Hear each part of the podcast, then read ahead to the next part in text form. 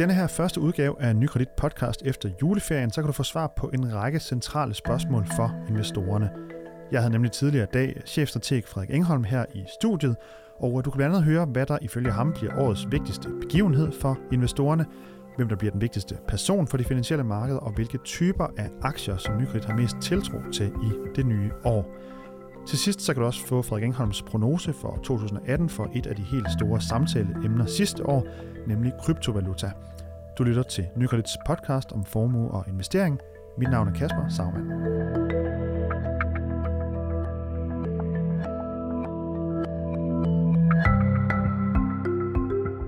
Et nyt investeringsår er startet, og vi vil i dag prøve at besvare nogle af de spørgsmål, som mange investorer nok går rundt med. Og det gør vi sammen med dig, Frederik Engholm, chefstrateg i Nykredit. Velkommen til podcasten. Tak skal du have. Og godt nytår. Tak. Tak for det. Øhm, ja, et nytår venter jo forude. Vi er her den 4. januar, øh, hvor vi optager, og jeg kan godt tænke mig at, at starte med at høre, hvad bliver den vigtigste begivenhed i 2018 for, for markederne, som det ser ud lige nu i hvert fald? Jamen, øh, jeg tror nemt, den vigtigste begivenhed kan gå hen og blive det italienske parlamentsvalg, som, øh, som vi fik udskrevet lige et par dage før nytår.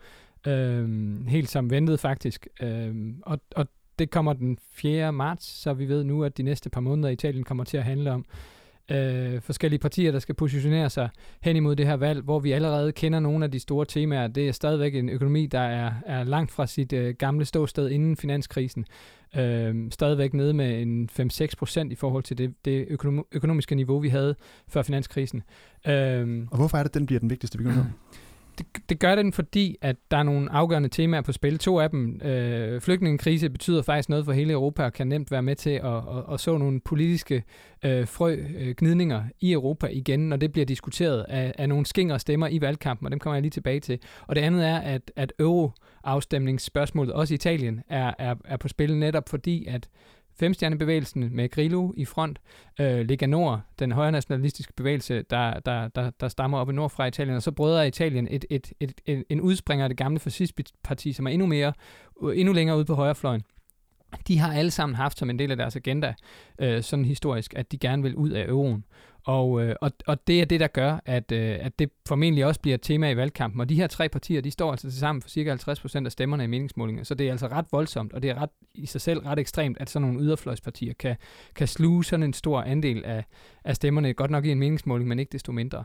Og det er noget af det, der gør, at, øh, at det står til at blive et, et, et afgørende tema for, for, øh, for ikke kun Italien, men for, for Europa, og dermed også nemt kan påvirke aktiemarkederne. Ja, fordi Femstjernbevægelsen, femstjernebevægelsen, som du lige øh, nævnte, de står lige nu til 29 procent af stemmerne, og, og dermed bliver det største parti i en meningsmåling her fra lige kort før jul. Hvad er det, det vil betyde for markederne helt kort, hvis Italien træder ud af euroen? Ja, men hvis Italien træder ud af euroen, så, så tror jeg, det er vanskeligt for euroen at bestå, vil jeg faktisk sige. Så, så jeg tror ikke, at bare Italien træder ud af euroen, hvis, hvis det endelig skete. Og, og det vil jeg sige, det virker stadigvæk meget usandsynligt på os, det kan jeg lige komme tilbage til. Men hvis det skete, så ville, øh, så ville der slå store økonomiske revner ned gennem hele, hele Europa. Banksystemet ville falde fra hinanden. Virksomheder, der har udstedt øh, forpligtelser i den her valuta, skulle ligesom finde ud af, hvordan, hvordan ændrer vi det system. Øh, så, så man vil få en meget, meget slem finanskrise, hvor jeg tænker, man vil stå og kigge på den tidligere øh, finanskrise, vi lige har været igennem, som det rene vand, hvis det var tilfældet.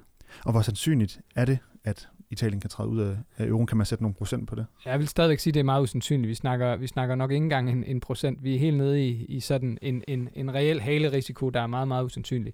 Og, øh, og, og, og humlen er i virkeligheden flere ting. Det er, at at, at for det første, så, så, så kan det godt være, at der er nogle partier, der har det her som en del af deres agenda, men de kan ikke rigtig samarbejde i det hele taget, så det er ret usandsynligt, at de kommer til at stå i en position, hvor de kan blive enige om at danne en regering. De kommer altså fra sådan mere eller mindre hver sin fløj det er lidt svært at placere femstjernebevægelsen, for de har så mange blandede sager.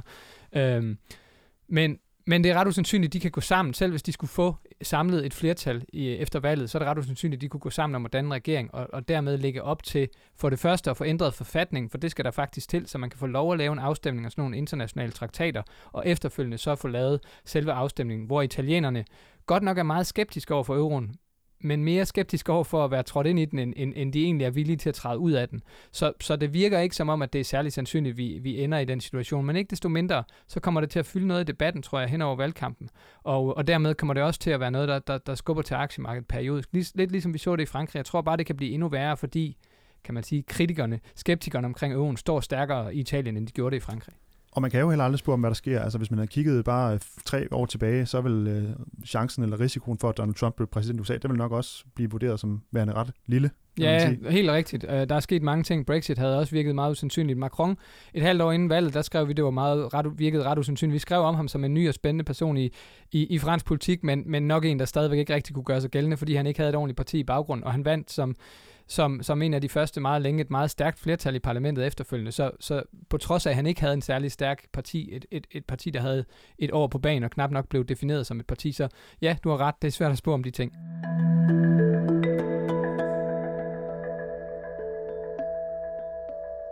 Vi går videre til øh, et andet øh, vigtigt spørgsmål. Øh, det er, øh, hvilken person, der bliver sådan den mest afgørende for dine finansielle markeder i, i 2018. Hvem bliver det?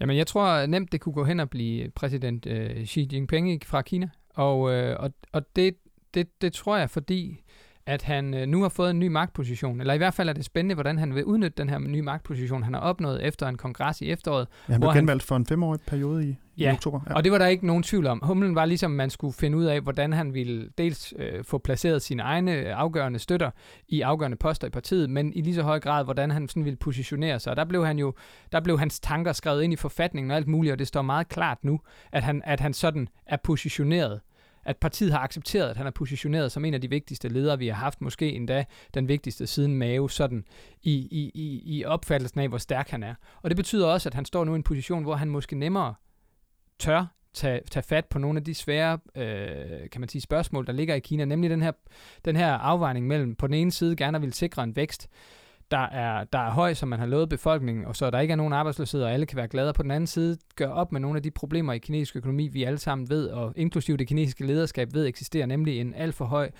øh, afhængighed af gældsætning, øh, ustabil, noget ustabilitet i det finansielle system netop på grund af det her. Og hvis man lader det ligesom springe ud i lyst lue, så er der øh, altså øh, en, en risiko for, at økonomien taber noget mere luft. Og spørgsmålet er, om han tør det, netop fordi han er så sikker på sin egen position, at han ikke er bange for, at hvis vi ser lidt økonomisk svaghed, så kommer der straks nogen, der vil vælte ham af pinden.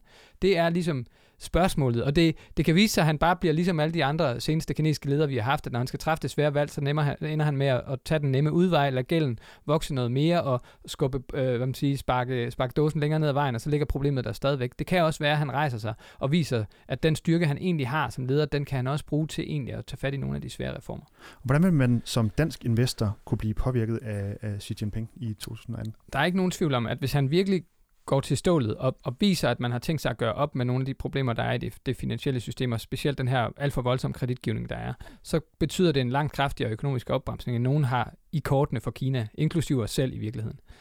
Øhm, og, og, det, og, og Kina er så stor og væsentlig spiller i global økonomi lige nu, og det er noget, der vil kunne mærkes i hele verden. Det vil for det første betyde, at væksten på global plan vil være lavere, end man havde regnet med. Det vil også betyde, at nogle konkrete områder vil være hårdt ramt. Dele af emerging markets, specielt dem, der er meget store producenter af, af industrimetaller som kover, aluminium og, og stål osv., for det bliver brugt i højt omfang i, i den her kinesiske industri, og ikke mindst byggeindustri, øh, som, som er et vigtigt element i den kinesiske vækst, men også er en vigtig aftager af den kinesiske kreditgivning, altså nye gæld, der, der opstår i Kina. Så hvis man bremser ned for det, så vil man ramme de sektorer, man vil ramme en masse lande, der er afhængige af det, store dele af emerging markets, men også resten af, af Vesten vil mærke den her opbremsning, så, så, så vi vil se en lavere vækst, end, end mange har i kortene, og dermed også lavere indtjening i virksomhederne, og det vil altså ramme øh, bredt. Og når vi snakker investeringer, så er det jo både aktier, obligationer, valuta, kryptovaluta, sådan et relativt nyt fænomen også, øh, og, og så videre. Hvilket, øh, hvilken af de her forskellige øh, aktivklasser, som det jo bliver kaldt med lidt fint ord, hvilken af de her aktivklasser eller typer investeringer har I mest tiltro til i, i 2018? Vi, vi, vi har mest tiltro til aktiemarkedet. Og hvorfor? Øh, Jamen det har vi, fordi vi stadigvæk tror, at vi er i en del af den økonomiske cyklus, hvor, hvor, hvor det godt kan svare sig at have aktier. Vi har skruet lidt ned for blusset, som vi har diskuteret for, for et par måneder siden, men det laver ikke om på, at vi stadigvæk tror, at det, det er opportunt at lade aktierne fylde en god del af sin, sin portefølje stadigvæk, og det er formentlig den aktive klasse, der vil give det højeste afkast. Så skruede vi lige inden jul ned for vores, øh, det man kalder high yield kreditobligationer. Øh, vi har stadigvæk øh, sådan en, en neutral position, altså sådan mere eller mindre det, vi skal have på lang sigt, men det har vi været overvægtet i lang tid, men der mener vi nu, at, at præmierne efterhånden for at og, og, og det vi snakker om her, det er jo altså lån til virksomheder, og high yield, der er det så lån til de lidt mindre øh, øh, sikre. stærke, sikre virksomheder. Øhm, og det giver altså typisk også et, et højere afkast. Men der er kreditpræmien efterhånden kommet så langt ned, så, så, vi, så vi ikke tror, man skal forvente så så har afkast, som man har gjort tidligere, altså kreditpræmien, det er den ekstra rente, man får oveni, hvad man vil få på en almindelig statsobligation for at låne ud til de her virksomheder eller købe deres obligationer. Øhm, det, var, det er nogle, nogle, nogle aktivklasser, der har gjort det godt men, øh, men uh, tidligere, men, men der tror vi altså, at aktier vil, øh, vil, vil, vil klare sig noget bedre uh, i, i, i det kommende år. Og når vi så snakker aktier, hvad er det så for nogle typer aktier? Er det amerikanske, er det europæiske, er det emerging markets, eller hvad, hvad, hvad er vi ude i der? Hvad, hvad har I mest tiltro til? Vi kan stadigvæk bedst lide Europa, og, øh, og det på trods af, at vi har et italiensk valg, der lurer foran os, som sagtens kan give nogle skuld i europæiske aktier. Øh, vi tror, når alt kommer til alt, at det, det lander sådan i fordragelighed, og dermed også, at, øh, at, øh, at, at, at selvom det giver nogle skuld, så kommer det ikke til at ødelægge året som helhed. Men, men, men det handler simpelthen om, at Europa mener, at vi er bedst positioneret stadigvæk, øh, eller selskaberne i Europa er bedst positioneret stadigvæk, i forhold til sådan øh, placeringen i, det, i, i, i opsvinget. Og det handler om, at der stadigvæk er er plads til vækst i Europa. Der er en sådan relativt høj arbejdsløshed stadigvæk, der, der bidrager til, at, at virksomhederne ikke oplever, at, øh, at lønpresset og omkostningspresset er særlig stort. Og vi har stadigvæk en europæisk centralbank, der, der støtter dem i en grad, som betyder, at, at, at deres finansieringsomkostninger stadigvæk er ekstremt lave. Så den her cocktail er stadigvæk, synes jeg, øh, mest fordelagtig for Europa. Så nævnte jeg lige de problemer, der, der kunne være relateret til Kina omkring emerging markets. Det er lidt afhængigt af, hvordan, hvordan Xi han opfører sig, men uanset hvad forventer vi en opbremsning i, i, i Kina af en eller anden karakter. Og i USA, der er vi bare en mod, mere mod en del af opsvinget, så der kan lønpresset begynde at blive et issue for virksomheder. Virksomheder, der i forvejen også er prissat mere aggressivt end de europæiske. Så det er egentlig baggrunden for det valg. Og når vi kigger på, på 2017, øh, det kan vi jo gøre nu og se, hvordan det gik, øh, så kan vi se, at europæiske aktier steg omkring øh, 15 procent i, i det forgangne år. Kan man sige noget om, hvordan udsigterne er her i, i 18? Jamen, vi, vi tror helt generelt, og det er egentlig ligegyldigt, hvilken region vi kigger på, at, vi, at man, skal, man skal tænke, at de afkast, man må forvente sig, de er langt lavere i, øh, i det år, der kommer, end de var i, i det foregående år. Det handler lidt om, at, at 2017, øh, og det startede allerede i slutningen af 16, det var sådan ligesom også, kan man sige, øh, øh, et comeback fra et, et, et ret sløjt 2016, der startede med en, en, en stor aktienedtur, pres på olieprisen. Øh, så fik vi Brexit hen over sommeren, og, en, og, og, og, og omkring Brexit faktisk også en ret stor øh, opbremsning i, i, øh, eller hen imod Brexit i, i, i, i sådan den globale vækst, som så efterfølgende begyndte at tage fat, få fat igen hen over efteråret, og så blev ret stærk i løbet, eller rimelig solid i løbet af 2017. Og det har hjulpet aktiemarkedet generelt. Og der tænker vi, nu er vi altså på et andet niveau. Forventningerne er højere, prisfastsættelsen af aktier er højere, øh, så det bliver, det bliver sværere simpelthen at, at overraske positivt, og det betyder også, at, at, øh, at de resultater, man må forvente sig, når året er gået, ligger på et, et langt mere moderat niveau, og jeg vil øh, i virkeligheden være overrasket, hvis vi skal se afkast på, på den gode side af 10 procent. Men i hvert fald øh, Europa øh, er dem, I har mest tiltro. Hvad med, hvis vi snakker sektorer? Er der så nogen, I har, har mere øh, tillid til? Ja, og vi, jeg, vil, jeg vil sige, den, den sektor, vi stadigvæk foretrækker, hvis man skulle sige en, øh, så, så vil jeg nævne teknologi, som er en sektor, der har klaret sig forrygende i flere år, og derfor kunne man godt være bekymret for, om, om det kan blive ved. Den har faktisk outperformet øh, et par år i træk, eller i hvert fald ligget i toppen et par år i træk. Men hummel, hummel er Jeg skal lige høre gang, når du siger teknologi, kan du lige på uddybe, hvad for nogle typer af virksomheder? Er det, er det, er det, IT og internet og sådan noget? Ja, præcis. Altså, alt, alt sådan noget, det kan i virkeligheden både være lidt, af, lidt afhængig af, hvor, hvordan det er skruet sammen. Det, øh, så, så kan det være alt fra, fra, fra Microsoft som, og Apple, som jo også producerer hardware, kan man sige, til nogen, der kun producerer ser øh, softwareløsninger, øh, økonomistyringssystemer eller lignende. Øh, der er ikke så meget af det i Europa, der vil være mere af det i USA generelt. Øh, men, men, men, men det er selskaber, der, der generelt har, har leveret nogle rigt, en rigtig høj indtjening, og det betyder altså også, at selvom de har vist nogle rigtig høje afkast og ligget i toppen i flere år i træk, så er det altså en, øh, en branche, der fordi den har, har genereret så høj indtjening, faktisk ikke prisfastsættelsesmæssigt øh, er løbet helt løbsk, selvom man kunne, kunne frygte det med den, den, øh, de resultater, vi har set på, eller de afkast, vi har set på aktiemarkedet. Og, og der tror vi egentlig stadigvæk også, at vi kommer til at se nogle meget høje indtjeninger. Det drejer sig simpelthen om, at, at, øh, at, at lige nu leverer den sektor nogle løsninger, som mange skriger efter, og det betyder, at der stadigvæk er, er god rum for, at, øh, at efterspørgselen efter de her meget blandede produkter, der er mange forskellige ting, den vil, øh, den vil være stigende, og derfor også, at indtjeningen vil kunne blive ved med at stige. Og for at lige nævne et par eksempler, så er sådan noget som Amazon, som jo er et af verdens allerstørste teknologiselskaber, de steg med lige omkring 57 procent. Sidste år Facebook øh, en lille smule mindre, omkring 55 procent. Og Tencent, den store kinesiske IT-gigant, øh, de steg med omkring 120 procent. Så det er jo nogle store tal. Men et andet sted, hvor der var endnu højere afkast sidste år, det er altså kryptovaluta, blandt andet øh, bitcoins.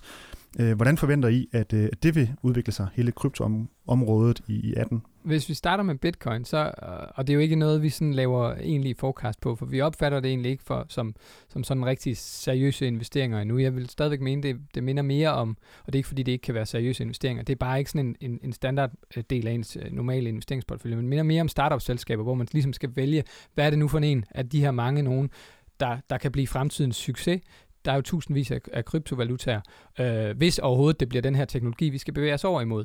Øh, men jeg vil sige, at vi skal starte med Bitcoin, så vil jeg sige, at jeg tror, at 2018 nemt kan blive året, hvor der bliver mere, endnu mere fokus, og der er allerede kommet det lidt i slutningen af 17, men endnu mere fokus på de svagheder, der også er omkring Bitcoin. De problemer, der er, det her med, at transaktionstiderne faktisk for, for transaktioner i Bitcoin kan være relativt lange, medmindre man har nogle øh, mellemmænd indover, så ryger ligesom ideen, hvis man skal til at betale nogle fees til mellemmænd, så er man lidt tilbage til et system, der ikke er så decentralt, som man havde håbet. Øhm, så, så jeg, der, der er jeg stadigvæk skepti, øh, skeptisk omkring sådan øh, den, den udvikling. Øhm, og man kan sige, øh, så er der en række andre kryptovalutaer, der sådan kæmper for at blive øh, den næste i rækken, og, og de har nogle af dem nogle fordele med, at der kører transaktionstiderne langt hurtigere.